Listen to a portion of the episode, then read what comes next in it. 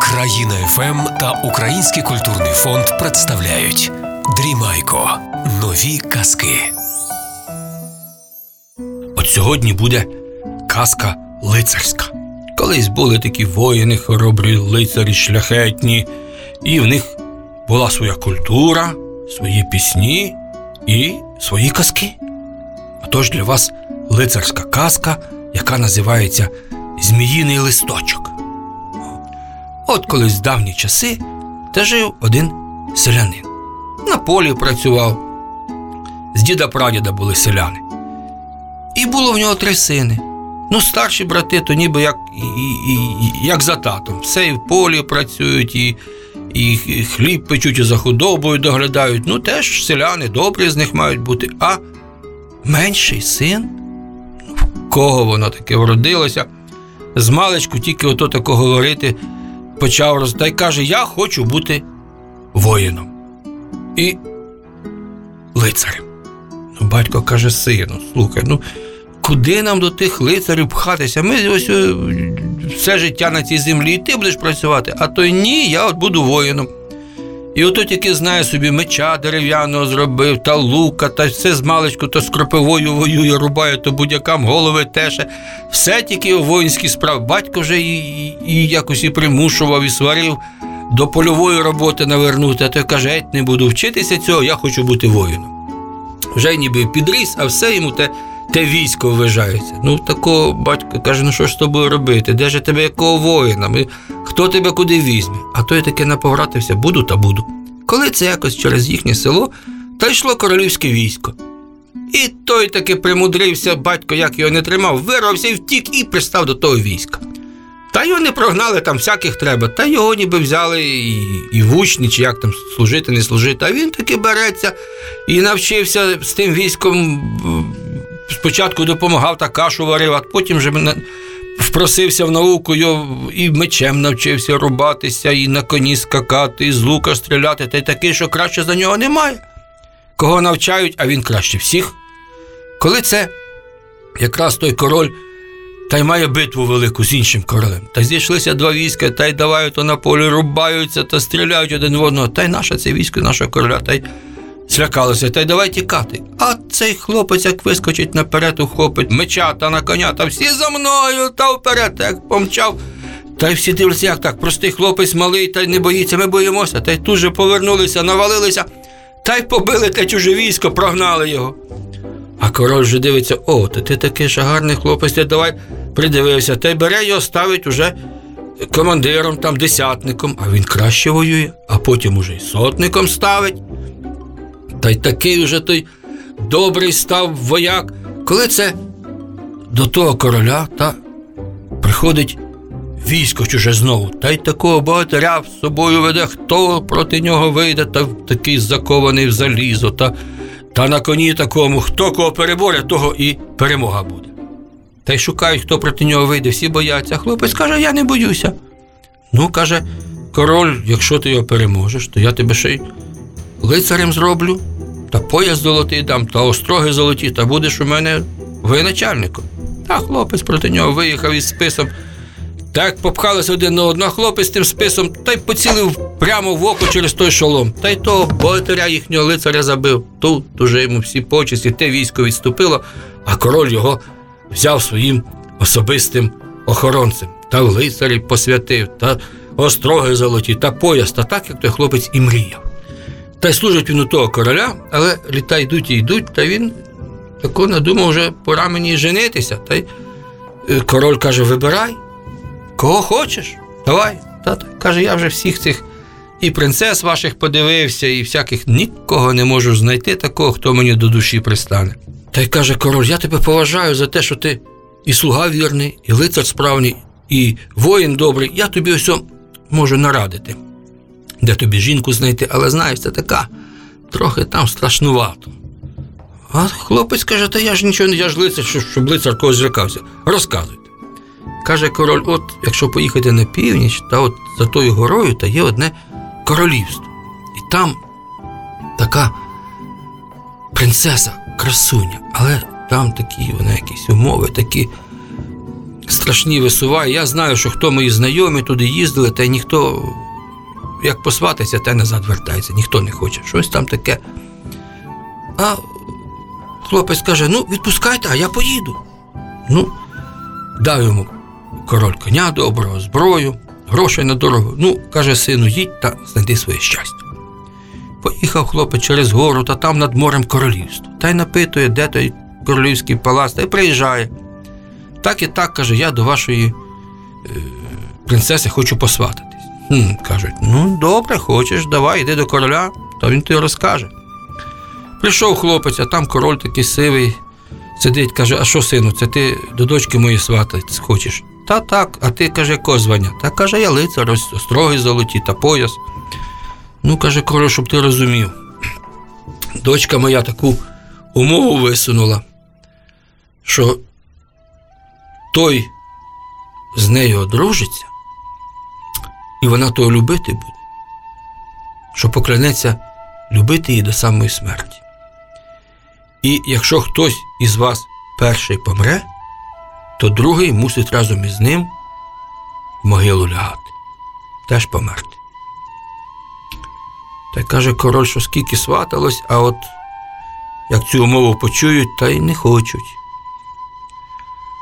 А хлопець каже: а знаєте, а можна на вашу дочку подивитися? Та каже, дивися, ну вона в садочку гуляє. Як глянув хлопець, аж серце завмерло, так її полюбив з першого ж погляду. Ну, каже, знаєте,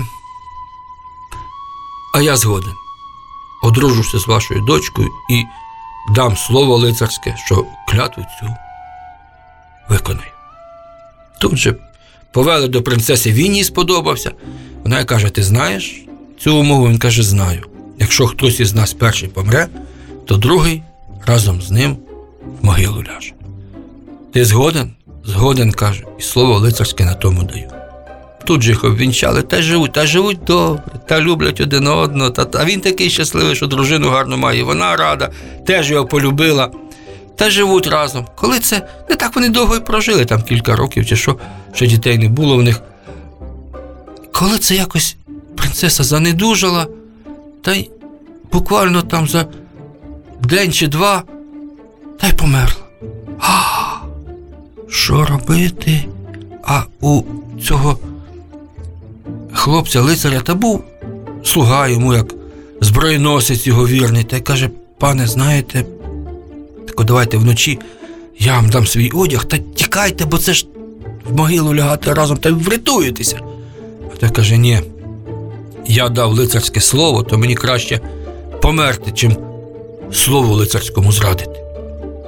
І на завтра ж будуть її ховати, і він же ж найкращий одяг одягли, та й тужать за ними, та й ведуть до королівського склепу. А там таке, як побудований на цвинтарі, такий як палац маленький кам'яний, залізні двері, і там всередині стіл, на якому домовина лежить.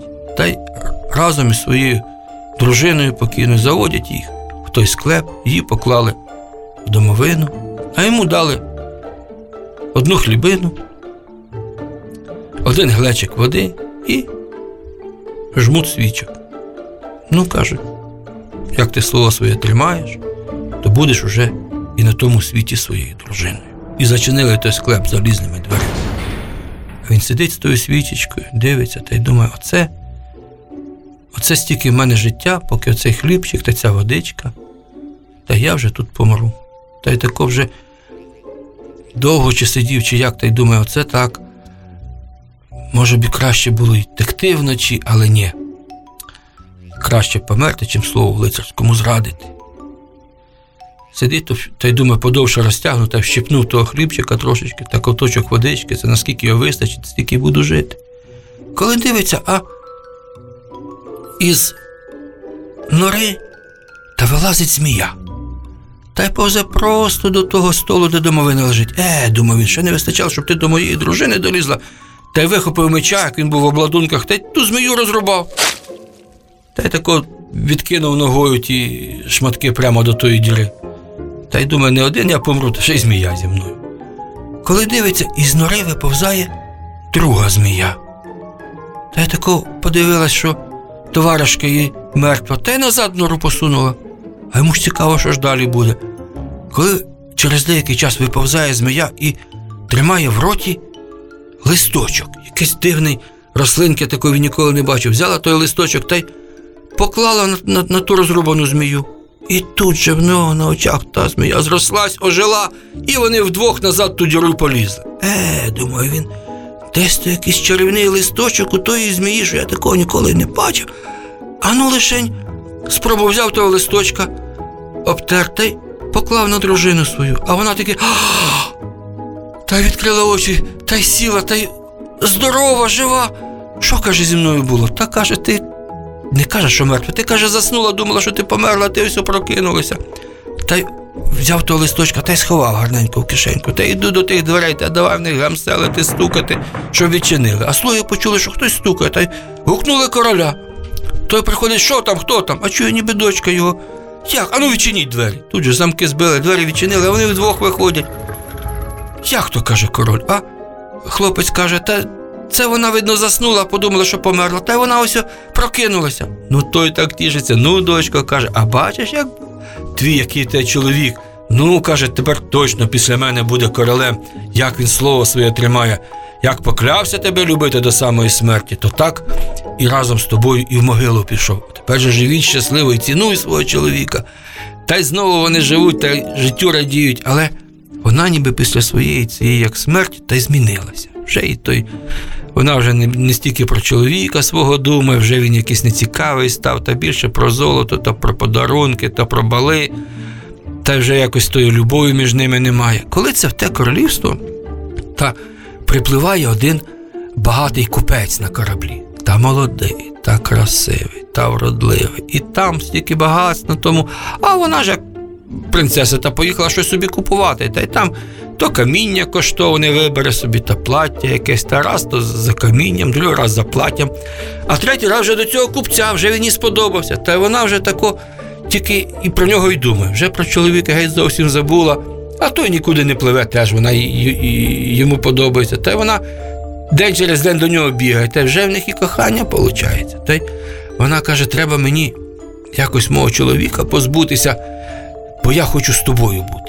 Та й думали, думали раду, та й придумали його отруїти. А той хлопець, як уже повернувся, та й до свого слуги каже: е, на ось цього листочка та заховай в шкатулочку ось срібну. І як щось зі мною трапиться, то просто на мене цього листочка й поклади. Так той хлопець йому пообіцяв. Коли це дружиною той кличе, поїхали там в гості, нас той корабельник кличе на бенкет, на корабель.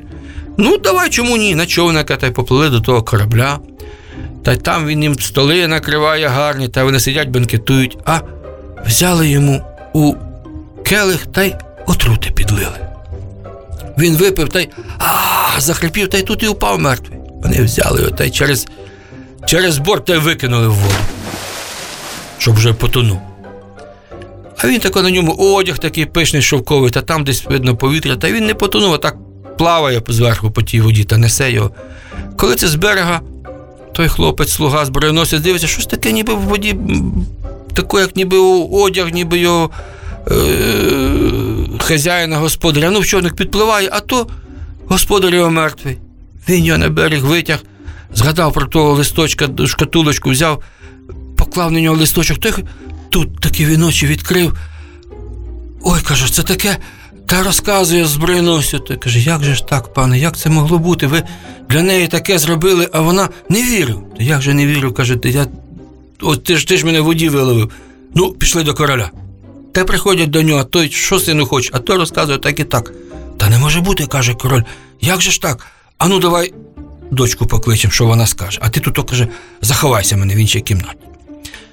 Ану, знайти дочку, де вона там, а вона вже там погуляла з тим корабельником, вже домовилися, як вони що будуть робити. Та вона приходить каже: Ой, тато, таке, таке трапилось. Що трапилось? Та каже, мій чоловік, ми ото е, на кораблі веселилися, тут нього чи серце схопило, чи що він тако перехилився, та й упав, упав з корабля, та й ми його шукали, шукали, та й не знайшли.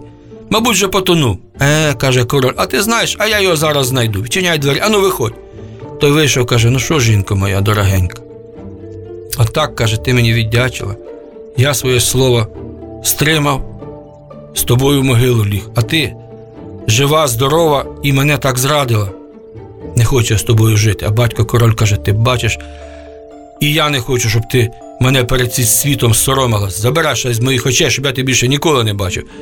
Відтепер ти, хлопче, будеш королем після мене, а ти геть з мого королівства. Вона собі до того корабельника поплила собі з ним і більше не з'являлась. Але ви думаєте, вона щастя знайшла? Ні, на чужому горі щастя не збудуєш. Ото бачите, хто в родині один одного підтримує, слово тримає, не зраджує, то живуть щасливо. І діти в них хороші, і родина, і до самої смерті один одного підтримують, і горя не знають. Будь-яку біду можна пережити, коли ви вдвох, коли родина міцна, коли чоловік любить жінку, жінка чоловіка не зраджують і слово своє тримають. Ото, щоб у вас була гарна, добра родина, щоб ви любили один одного, слово тримали, не зраджували, і буде вам радість і щастя.